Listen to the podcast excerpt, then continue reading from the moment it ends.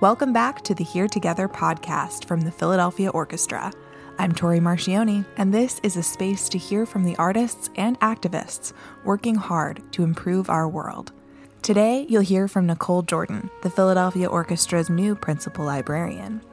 Heads up that this episode features a couple highly motivated truck beeps, which hopefully you'll be able to get past to focus on the wonderful things our guest has to say.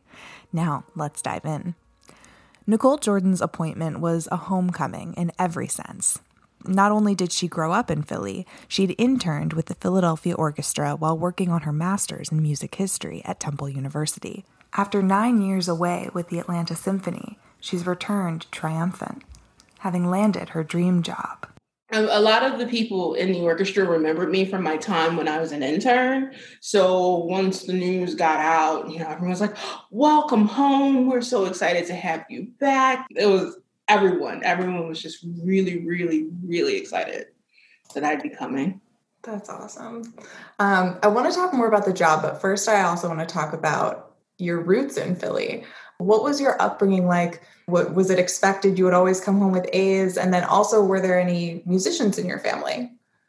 Uh, yes. So I, my, my mom always had high expectations for me. She raised me with standards, but I think I don't think that they were unrealistic standards. So I always approached everything that I have to do my best. And if my best was an A, then that's great. and usually it was. So there, that was that. As far as musicians in my family, no, not really. My uncle, who's a Philadelphia cop, he plays bongos as a hobby. But outside of that, it's just me. wow. So what music was in the house when you were growing up? Oh wow. So my mom loves music. My mom, when I was younger, was actually a DJ, like a part-time DJ. And so I grew up listening to all different types of music, but particularly like Motown, R&B, all of those things. So I always just have happy memories whenever I hear songs from those eras because they just remind me of my mom sitting next to her crazy DJ equipment and all that stuff and just listening to her music and having a good time. And that's really my first kind of thought with just music in general, how it makes me feel. I feel good when I listen to it.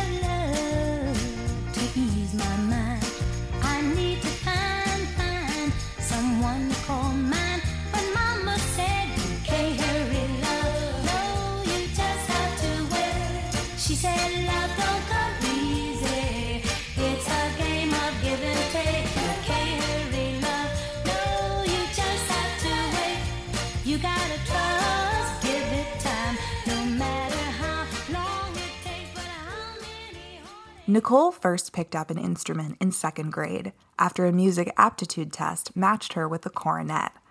As she played cornet and trumpet through primary school, music was simply a joyful hobby. A career in performance never crossed her mind. Then, in high school, a second aptitude test gave her the opportunity to learn viola, and Nicole's world changed. For the first time, she was exposed to orchestras, bands, and classical music as a whole, Throughout high school, Nicole played in every ensemble she could find. For undergrad, she got into the viola performance program at the University of Minnesota Duluth, but soon discovered that growing up without any private lessons or serious mentorship had put her way behind the curve. You know, I, I really did start from the beginning. And in those years that I was in school, I worked really, really, really hard to get to a high level. And I developed tendonitis in my left wrist. And I had to realistically, it, I didn't stop wanting to be a violist. But when you have an injury like that, I really took a minute to really think if that was something sustainable because they play all the time. Can my wrist handle that? Do I have, you know, there's can I even get into the orchestra first and foremost? And then can I handle that workload? And once I graduated or was getting ready to get graduated, it was like, you know, I don't really feel like I can get into a graduate school right now. You know, I'm start I started really late you know, really these last four or five years are me learning the viola. You know, I come from Philadelphia where there are kids half my age that are twice as good as me. I don't feel ready. And I had this talk with my teacher and he said, you know, that's fair. You have your degree though. So you can always come back and you're smart. You have so many interests. You like history, you like theory, you like languages you know, there's probably more for you out there than being in an orchestra, even though you love it. So why don't you go explore one of those things that you like? And then if you don't like it, you can still apply to go to graduate school for viola. You already have a degree. It's there. So I applied to Temple for music history based on that advice. Do you ever play music for fun now that it's sort of a less rigorous schedule? Like your tendonitis has gotten to heal a little bit, maybe? Uh, no, I don't play my instrument at all. And there are moments where I mourn that because I know how much I really love it. But I'm still a part of what's happening on the stage. And I'm a part of what's happening behind it as well. So when I start missing playing my viola, I remember how I still am a part of the music and it makes me feel like that's okay. I don't have to play my instrument to feel a connection to the music. Yeah, it's kind of a perfect role for someone who if you're not going to pick up a bow, but you're still a musician in in the orchestra. So I, I feel like I have a very sort of Wikipedia idea of what your job entails. I don't know. We're six months out from a new season. Yeah. What conversations are we having? Usually season planning for the next season starts about one to two years prior to the season, you know, arriving. And we usually go through, you know, maybe five or six iterations of, you know, brainstorming. And that takes place throughout the year. And about six months before the start of a season, about 85 to 90% of the season is in place. So ideally what I'm doing six months out is, you know, having asked all the questions that I need to ask. What are we playing? What is the addition? Are there any cuts that I need to worry about? Is there any your idea of what you think you're playing is that the same idea that I have? Do I know what it is that you're thinking that you are programming? And making sure that I have all those ducks in a row and making sure that I acquire the right things so that three months before the season we can start working on them. That makes sense. What is it about your personality that makes you a good librarian? Maybe two things. I definitely, definitely enjoy a challenge, and my my job is just a bunch of challenges, you know, strung together in a different day in a different sequence. So I like I like problem solving, and um, I like people. My job allows me to work with a diverse group of people. Now I'm a Libra, so we're a very social. We're social people, and um, I think that it really works for, for my job because you have to be a bit of a people person.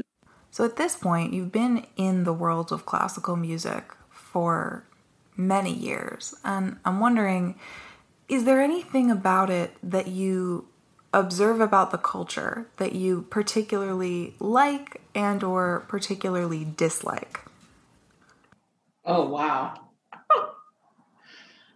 what I like about the culture part of the culture of classical music is that we come together to um, create an idea of something and put it out into the world and have our interpretation and our spin on that and have that touch other people. I think that that's really, really, really cool because it transcends time and it transcends politics it transcends a lot of the things that you know bog us down in the in the everyday things that i don't like about the culture you know just how homogenous it looks in this medium where it's about expression. Um, not a lot of people are included in in that. It seems like there's only space for a certain set of voices when music is supposed to be the language for everybody. Yeah, for sure. I know the orchestra has been mindful lately of trying to program sort of more diversely. Are there any pieces coming up or that have been performed recently that you're particularly excited about? There was one Valerie Coleman piece that they did that that slapped. It was really good.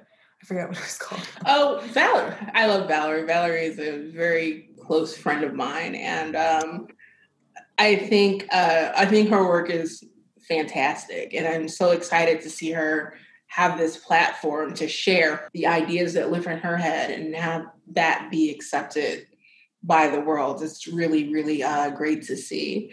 Um, as far as anything that's coming up, I'm very curious about the Chevalier St. George Symphony Number Two. I've never heard it before. So, um, you know, typically when we're programming people of color, it's usually like the same group of people. So to be able to experience a different work from someone that I don't know is really cool. I was also very impressed with the work of Carlos Simon his Fate Now Conquers. I was very impressed with his writing and how he used the orchestra, and so that was that was really really exciting for me uh, to see. Carlos Simon was commissioned to create Fate Now Conquers as part of the Philadelphia Orchestra's 250th birthday celebration for Beethoven.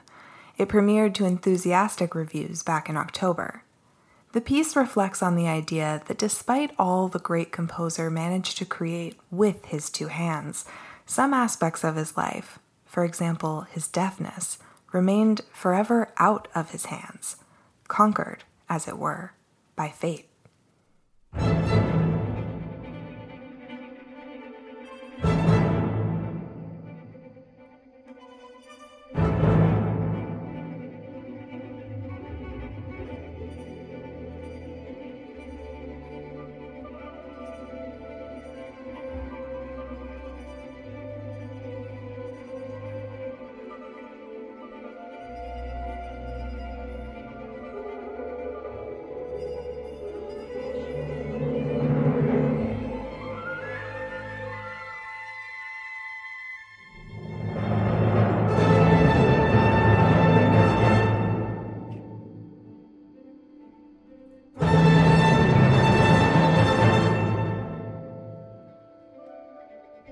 When Nicole Jordan was announced as the Philadelphia Orchestra's new principal librarian, a flurry of media attention surrounded the news.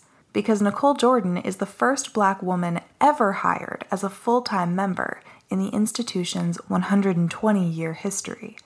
A similar hubbub surrounded her appointment in Atlanta back in 2016, when she became the first black woman in any major orchestra to hold the position of principal librarian being first has become a part of her career that Nicole never trained for. You know, I never set out to be the first black woman, first black person. I that was never my goal. My goal was just to do what I loved at the level I believed I could do it at. So I always operated under the premise that I can do I can be one of the best in this profession and I can do this at the highest level possible. For me, it was my hometown orchestra. And so with these milestones that, you know, these glass ceilings that I've broken through, it's been very cool, but it's also been, you know, odd for me because um I don't do what I do to be a trailblazer. I do what I do just because I love it, but I recognize that I am. And so trying to just navigate that space has been, I'm still trying to figure it out. I suspect that on the one hand, that's kind of awesome. And on the other hand, that probably comes with a lot of responsibilities that aren't in the job description. um, I was talking to a friend who said she doesn't like working in spaces where she if she's one of only a couple people of color she's like there's going to be too much educating there's going to be too much emotional labor for me to be in that position So how I guess mindful were you going into it and then also just like being in that position was there anything you realized you're having to navigate? I think when, when I did my undergraduate degree at the University of Minnesota Duluth, that was the first time I had ever been in a space where I was the only black person. And so, you know, to piggyback off of what you said, you know, your friend said, you know, I understand that a whole lot because when I was first in that position, I was just like, this is too much for me. I don't know how to handle this. I like what and you know all the things that you have to navigate when you're the first person that looks like you there and then the people that are in your orbit is the first time dealing with someone that looks like you so you know you can imagine all the challenges that that come with that and i had to get really comfortable really really quickly with the fact that i'm going to be the only black person here and I had to tell myself and make it my mantra that I'm Black. If it's not a problem for me, it shouldn't be a problem for you. And if it's a problem for you, you probably need to go talk to yourself about it and figure it out. So I've always kind of operated since the, that time in that headspace. It's if you have a problem with my skin color, that's a you problem, not a me problem. It's not going to stop me from doing what I want to do with my life and achieving what I want to achieve. But when I'm also in that space, there is still a lot of, um, you know, emotional. The, the backpack is very heavy because you have to also deal with microaggressions and macroaggressions. You have to deal with, you know, a lot of times it's just plain ignorance. People just don't really just know that their unconscious bias is showing and it's really offensive and you have to go no you this is why you can't do this and continually be that person and for me i've gotten more comfortable in that role as the years have gone on because i feel that i shouldn't have to operate in this space being uncomfortable like if I'm going to be uncomfortable, you're going to be uncomfortable too. so yeah. we can both just decide not to make each other uncomfortable. You can stop saying what you're saying, and I can stop telling you that what you're saying is wrong. Mm-hmm. So I, that's kind of like the role that I, I put on myself, and I think I'm okay with it. It gets a little heavy sometimes, but I feel that it's necessary. Are there particular conversations that you would love to not have to have again? If you could, if there's one or two that you could just wipe out. Okay, there's a number. Uh, black people do not only know Porgy and Bess. Like, stop. um, black people like more than Martin Luther King Day and gospel music there's so many months in between February and gospel in December that you could appeal to this specific demographic because we're people too. We could like Beethoven, we could like Bach, we could like Shostakovich. So, you know, I don't want to have like MLK, gospel, Porgy and Bess, and the last conversation I would like to not ever have again is why we can't treat people of color, Black people, as educational opportunities. You know, reaching out to that demographic is not educational, it's just a thing. We don't go out to another demographic and say, this is an educational opportunity. It's how we talk about things and how we frame things. And the way we do that affects why we do the things we do and maybe why it doesn't resonate the way that it should. Yeah, that makes a ton of sense. Um, as you were growing up, were you was being a black woman a big part of your identity consciously? Uh, growing up, not really, because I grew up in Philadelphia, and I, even though the, the the city itself, you know, it's segregated in a way. I mean, you still run into an assortment of demographics and deal with them on a daily basis.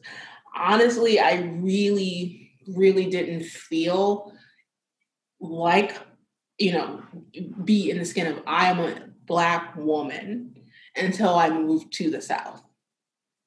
There's still, you know, things embedded in the culture that made me feel like other and made like, oh, you're the black person that, you know, works here and, you know, maybe you don't have the right to say the thing that you say. Or maybe you don't have the right to tell me that I've offended you, or you know, you don't have the position to, you know, tell me how I should think or how I should feel or to know or any of those things. And that was where I really kind of to kind of started to kind of go, okay, I'm a black woman in this culture in this position and these are the challenges that come with it and I am going to live in this skin and learn to navigate this environment in this skin because this environment shows me that this is the skin my, that I am in and this is the role that I have to play in that. Does that make sense? Yeah, it does. Does that mean that there are certain tones of voice that you would use when educating or ways that you would have to sort of tiptoe like around things? Absolutely, absolutely. A big part of like my work part personality is to verbally not seem or give off the thought that I'm being aggressive. It's like, oh, you're a strong black woman and you're very opinionated and you know, people are intimidated by you and you know, you have to be conscious of how you make people feel. So it's, "Oh, hey, how are you?" instead of, "Hey, how you doing?" Or making sure you smile just a little bit more or it's I shouldn't have to do those things. Really, I really shouldn't. I should just be free to be who I am. But there are things that I've had to tweak about, particularly my workplace persona, to be a bit more palatable, to be maybe a little bit more in the space of where I am. I mean, we all have to do some level of conformity to our workspace or you know maybe we're in church or what, whatever we do we're on a sports team you know we, there's always a bit of conformity that has to happen. Um, and, but definitely in the workplace, code switching is definitely, definitely one of those things that I adopt.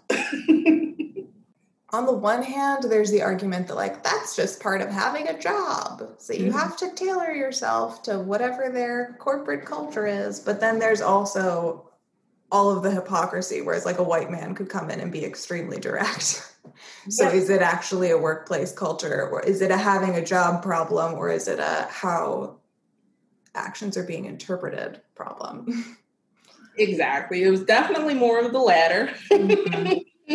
I mean, it's it's the way of the world and I hope that one day that everyone can be their authentic selves every in every single space, but the reality is still in 2020 that's not necessarily the case for people like myself. Mm-hmm. thank you for sharing that. Um, after a long day or week or year of babysitting the feelings of white people how do you uh, fill your cup back up? Um, usually like a big thing that i'm into that not a lot of people uh, know about is i'm a big gamer. I'm like big, i'm big into gaming and i have been for several several years. I've picked up knitting in quarantine and in particular for my audition prep here because the brain was always super busy and i needed something to do with my hands. And then there's also my cat. I've taught my cat how to do tricks. What tricks can your cat do Okay, so he's learned, he's very food motivated. He's like, I got, I adopted him in January. He was 20 pounds. I give him about 18 now. So um, he's very food motivated. So with that, I've taught him to sit. I've taught him to, you know, like touch paw so he can give like a pound. Um, he can go up, like beg, and he can lay down. That's so cute. I love it. Um, last question. If there were a piece of advice that you could give to your younger self, what age self would you talk to and what would you tell her? I would probably talk to my high school self, like right as I was graduating from high school, because I remember this moment very vividly. I was sitting in my mom's room, kind of having like an existential crisis at 18. And I remember just being so scared and unsure of what was in my future, what I was going to do. And the advice that I would tell myself is to to it's it's okay to not know what you want to do at this age. Explore what interests you and give it your all because you won't know that you're good at it or bad at it or if it's for you or if it's not for you until you actually try. And it's through trial and error, you know, really giving your all to something that you'll find your path. Nicole Jordan has certainly found her path, a testament to her remarkable combination of work ethic and flexibility. I hope you enjoyed getting to spend a little time with Nicole as much as I did. Thank you so much for joining us, and remember to like, subscribe, rate, review, comment, share, and tune back in next month for another episode of HearTOGETHER. We leave you now with an excerpt of that Valerie Coleman composition mentioned earlier. It turns out its name is Seven O'Clock Shout, and it was commissioned by the Philadelphia Orchestra to honor frontline workers in the COVID 19 pandemic. Until next time, stay safe and be well.